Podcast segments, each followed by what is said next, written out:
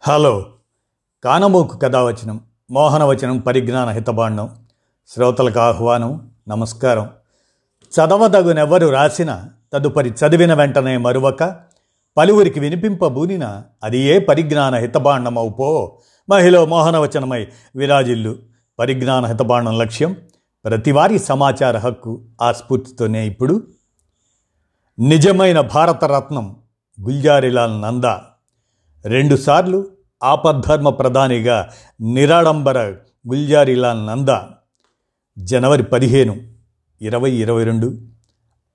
ఆయన ఇరవై నాలుగో వర్ధంతి సందర్భంగా దాదాపు నిండు నూరేళ్ళు జీవించిన అతి సామాన్య జీవితం గడిపిన సాటిలేని రాజకీయ నాయకుడు కార్మిక నాయకుడు ఆయన్ను స్మరిస్తూ ఆయన జీవిత విశేషాల్ని మీ కానమోకు కథ వచ్చిన శ్రోతలకు మీ కానమోకు స్వరంలో ఇప్పుడు వినిపిస్తాను వినండి. నిజమైన భారతరత్నం గుల్జారీలాల్ నంద. ఇంటి అద్దె కట్టలేక నడి రోడ్డుపై సామాన్లతో విసిరివేయబడ్డ ఆ వ్యక్తి మన దేశానికి రెండుసార్లు ప్రధానమంత్రిగా పనిచేసిన మహనీయుడు అంటే నమ్మగలరా? ఎవరికైనా?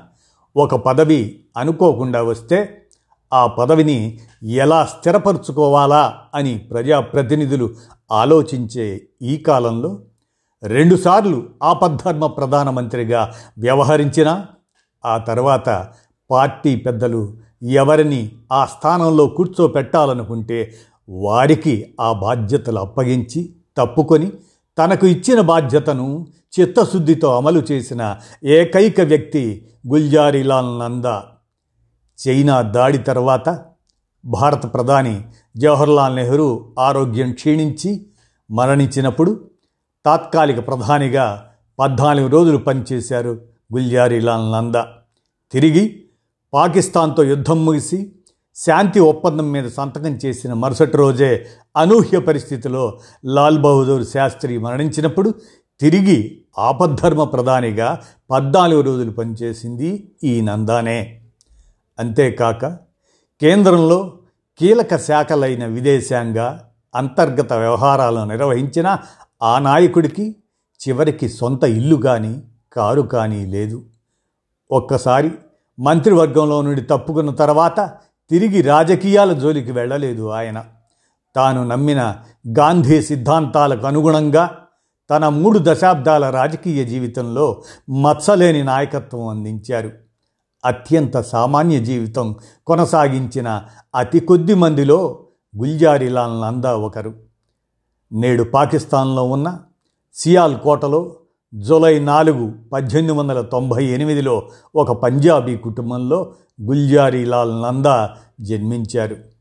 లాక్ అమృత్సర్ ఆగ్రా అలహాబాదుల్లో చదువుకొని పంతొమ్మిది వందల ఇరవై ఒకటి నాటికే బొంబాయిలోని నేషనల్ కాలేజీలో ఎకనామిక్స్ ప్రొఫెసర్గా అయ్యారు. ఆయనకి ఇష్టమైన అంశం కార్మికులు వారి ఆర్థిక సంక్షేమం. గాంధీజీ ఇచ్చిన సహాయ నిరాకరణ ఉద్యమం పిలుపునందుకొని ఉద్యోగం వదిలి కార్మిక రంగంలో నాయకుడిగా ఎదిగారు. కాంగ్రెస్ పార్టీలో చురుకైన నాయకుడిగా పనిచేసిన గుల్జారీలాల్ నందా పంతొమ్మిది వందల ముప్పై ఏడులో బొంబాయి ప్రభుత్వంలో కార్మిక మంత్రిగా పనిచేసి కార్మికులకు మేలు చేసే లేబర్ డిస్ప్యూట్స్ బిల్లును తీసుకువచ్చారు. కాంగ్రెస్ పార్టీ కార్మిక సంఘం ఐఎన్టీయూసీకి ఆయన అధ్యక్షుడిగా వ్యవహరించారు. స్వతంత్రం వచ్చిన తర్వాత పంతొమ్మిది వందల యాభైలో ప్రణాళికా సంఘం ఉపాధ్యక్షుడిగా పనిచేశారు. ఆ తర్వాత ప్రణాళికా శాఖ మంత్రిగా పనిచేశారు. కేంద్రంలో విద్యుత్ నీటిపారుదల హోంశాఖలతో పాటు కీలకమైన విదేశాంగ శాఖను నిర్వహించిన చరిత్ర ఆయనది. జవహర్లాల్ నెహ్రూ లాల్ బహదూర్ శాస్త్రి ఇందిరాగాంధీ మంత్రివర్గాల్లో పనిచేసిన ఘనత ఆయన సొంతం. పంతొమ్మిది వందల యాభై రెండు నుంచి అరవై రెండు ఎన్నికల వరకు ఆయన బొంబాయి గుజరాత్లోని సబర్కాంతా నియోజకవర్గాల నుండి ప్రాతినిధ్యం వహించారు. పంతొమ్మిది వందల అరవై ఏడు తర్వాత రాజకీయాలకు దూరంగా జరిగారు. ఆయనకు ముగ్గురు కొడుకులు. రాజకీయాలకు దూరంగా వారిని పెంచారు. పిల్లలకు భారం అవ్వటానికి ఆయనకి ఇష్టం లేక వారి మీద ఆర్థికంగా ఆధారపడటం కానీ గుల్జారీలాల్ నందాకి ఇష్టం ఉండేది కాదు. అలాగని ఆయనకంటూ మరో ఆదాయం లేదు. పార్లమెంట్ సభ్యులకు మంత్రులకు పెన్షన్లు ఇవ్వటం ఇటీవలి కాలంలో మొదలైంది. ఆనాడు లేదు. అంతకుముందు ప్రజాప్రతినిధులు ప్రజా సేవకులుగా త్యాగాలు చేస్తూ జీవించేవారు. అందుకే గుల్జారీలాల్ ఒక అపార్ట్మెంట్లో భార్యతో ఏకాకిగా మిగిలిపోయారు. అప్పు చేయటం అనేది ఆయన వ్యక్తిగత సిద్ధాంతాలకు వ్యతిరేకం. ఇంటి అద్దె చెల్లించేందుకు కూడా డబ్బులు ఉండేవి కావు. దినవారి ఖర్చులకు చేతిలో డబ్బు మిగిలేది లేదు. అటువంటి సమయంలో గుల్జారీలాల్ నంద మిత్రుడు ఒకరు స్వాతంత్ర సమరయోధులకు ప్రభుత్వం ఇచ్చే పింఛన్ విషయం తెలుసుకుని ఆ విషయం నందాకి చెప్పాడు. కానీ పింఛను ఆశించి పోరాటంలో స్వాతంత్ర పోరాటంలో పాల్గొనలేదని నందా తిరస్కరించారు. అయితే ఆయన మిత్రులు చాలామంది కలిసి నందా చేత బలవంతంగా సంతకం పెట్టించి స్వాతంత్ర యోధుల పెన్షన్ను దరఖాస్తు చేయించారు. చేయించి ఆ దరఖాస్తును భారత ప్రభుత్వానికి సమర్పించారు. ఇదంతా పూర్తయ్యేసరికి ఆయనకు దాదాపుగా ఎనభై ఐదేళ్ళు వచ్చాయి కాలంతో పాటే గుల్జారీలాల్ రాజకీయ నాయకులు మర్చిపోయారు. ఆయన సేవలు అందించిన కార్మిక రంగంలోకి కూడా కొత్త నాయకులు వచ్చారు. ఐఎన్టీయూసీలో ప్రారంభం నుండి పనిచేసిన గుల్జారీలాల్ నందా గురించి ఆ సంఘ సభ్యులకే తెలియని పరిస్థితి. చివరికి నందా జీవితం ప్రభుత్వం నుండి వచ్చే నెలవారీ ఐదు వందల రూపాయల పెన్షన్ మీద ఆధారపడింది. ఆరోగ్య సమస్యలు అంతగా లేవు. నియమం వద్ద జీవితం కాబట్టి ఆరోగ్యంతో జీవించారు. అపార్ట్మెంట్లో ఒక్కడే బ్రతుకుతుండేవారు. తాను అద్దెకిచ్చిన ఇంట్లో ఉంటున్న సన్నని వ్యక్తి ఒకనాడు కేంద్రంలో మంత్రిని కానీ దేశానికి ఆపద్ధర్మ ప్రధానిగా పనిచేశాడని కానీ ఆ ఇంటి ఓనర్కి తెలియదు. అద్దెకుండే సాదాసీదా మధ్యతరగతి వారితో వ్యవహరించినట్లే నందాగారితో కూడా వ్యవహరించేవాడు ఆ ఇంటి యజమాని. అద్దె సరిగా కట్టడం లేదని అరిచేవాడు ఆయన మీద ఇల్లు ఖాళీ చేసి వెళ్ళమని బెదిరించేవాడు. అన్నిటినీ నంద మౌనంగా భరించారే గాని తన గత హోదా గురించి మాట మాత్రం చెప్పలేదు. మీ అద్దె అనా పైసలతో తప్పకుండా చెల్లిస్తారని చేతులెత్తి దండం పెట్టేవాడు. డబ్బు ఏమాత్రం వెసులుబాటైనా ముందుగా ఇంటి ఓనర్కి ఆ అద్దెను చెల్లించేవారు.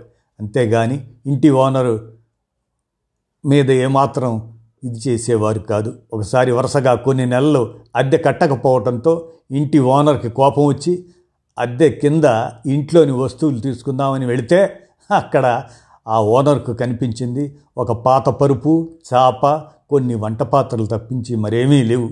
అవి చూసి ఓనర్కి అర్థమైంది. ఇక అద్దె కట్టలేడని అంతే. ఇంటిలోని సామాను బయటకు విసిరేసి నందాని కూడా బయట రోడ్డు మీద నిలబెట్టాడు. చుట్టూ సామానుతో మధ్యలో నిలుచున్న బక్కపల్సని వ్యక్తి ఎవరో అని గమనించిన ఒక పత్రికా ఫోటోగ్రాఫర్ ఆ దృశ్యాన్ని ఫోటోగా క్లిక్ చేసి ఎడిటర్కి చూపించినప్పుడు ఆ ఎడిటర్ గారు ఆ వ్యక్తి గుల్జారీలాల్ నందా అని తెలియక ప్రచురించి ఆ వార్త తర్వాత సంచలనమైంది. ప్రభుత్వం మేల్కొన్నది. అధికార యంత్రాంగం కదిలి గుల్జారీలాల్ నందాకి తగిన ఉచిత గృహం ఇస్తామని అని ముందుకు వచ్చింది అప్పుడు ఆయన వయస్సు తొంభై నాలుగేళ్ళు ఆ సమయంలో కూడా ప్రభుత్వ సహాయాన్ని సవినయంగా తిరస్కరించారు. ఆ సంఘటనతో ప్రజలకు గుల్జారీలాల్ బతికే ఉన్నారన్న విషయం తెలిసింది. అటువంటి నిజాయితీ కలిగిన నాయకుడు ఒకరు మన దేశంలో జన్మించి ఉన్నారని మనం గర్వపడాలి. అలా తన చివరి రోజుల వరకు గాంధేయ మార్గంలోనే జీవించిన గుల్జారీలాల్ నందా జనవరి పదిహేను పంతొమ్మిది వందల తొంభై ఎనిమిదిలో ఢిల్లీలో మరణించారు. అంటే దాదాపు వంద సంవత్సరాల పాటు జీవించినటువంటి ఆ మహా వ్యక్తి. ఆయన మరణానికి ఒక సంవత్సరం ముందు గుల్జారీలాల్ నందాని భారతరత్న బిరుదుతో సత్కరించింది భారత ప్రభుత్వం. జనవరి పదిహేను ఆయన వర్ధంతి. ఇరవై ఇరవై రెండు జనవరి పదిహేను ఇరవై నాలుగో వర్ధంతి సందర్భంగా ఆ మహనీయుణ్ణి స్మరిస్తూ ఈ గుల్జారీలాల్ నందా గారి జీవిత విశేషాలను నేటి తరంకు తెలియజేయాలనే తలంపుతో మీ కానమోకు కథ వచ్చిన శ్రోతలకు మీ కానమోకు స్వరంలో వినిపించాను. విన్నారు కదా నిజమైన భారతరత్నం గుల్జారీలాల్ నంద ఆయన నిరాళంబ జీవితం గురించి. ధన్యవాదాలు.